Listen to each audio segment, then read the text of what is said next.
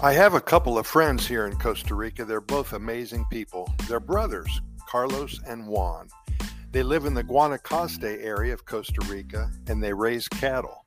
Their grandfather and his grandfather before him opened up the pathway for them to carry on the family tradition.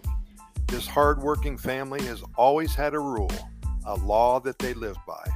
They always give at least 10% of their efforts to others and have done so for four generations. Today, in 2023, the same rules apply.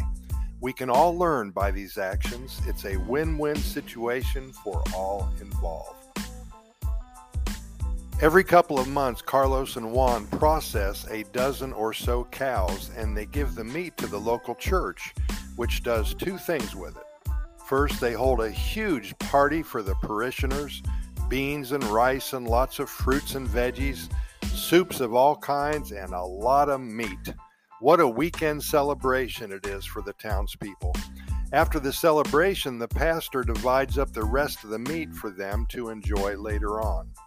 This area of the country is poor, and this tradition puts smiles on everybody's faces and helps so many families.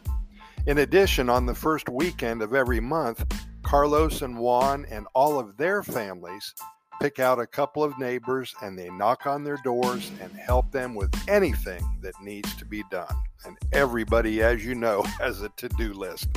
Whether it's painting or mending a fence, building a new chicken coop, or cutting the grass, it gets done that weekend. One 85 year old neighbor needed a hand in rearranging her cabinets in the kitchen, and sure enough, Carlos and Juan got it done for Maria. There's a huge sense of pride and warmth, a sense of giving in this little town in Guanacaste. You see, because of what Carlos and Juan have been doing, others do the same for other people. The entire community gets involved in helping others, and this is a beautiful thing in this day and age where life is confused, complicated, and worrisome.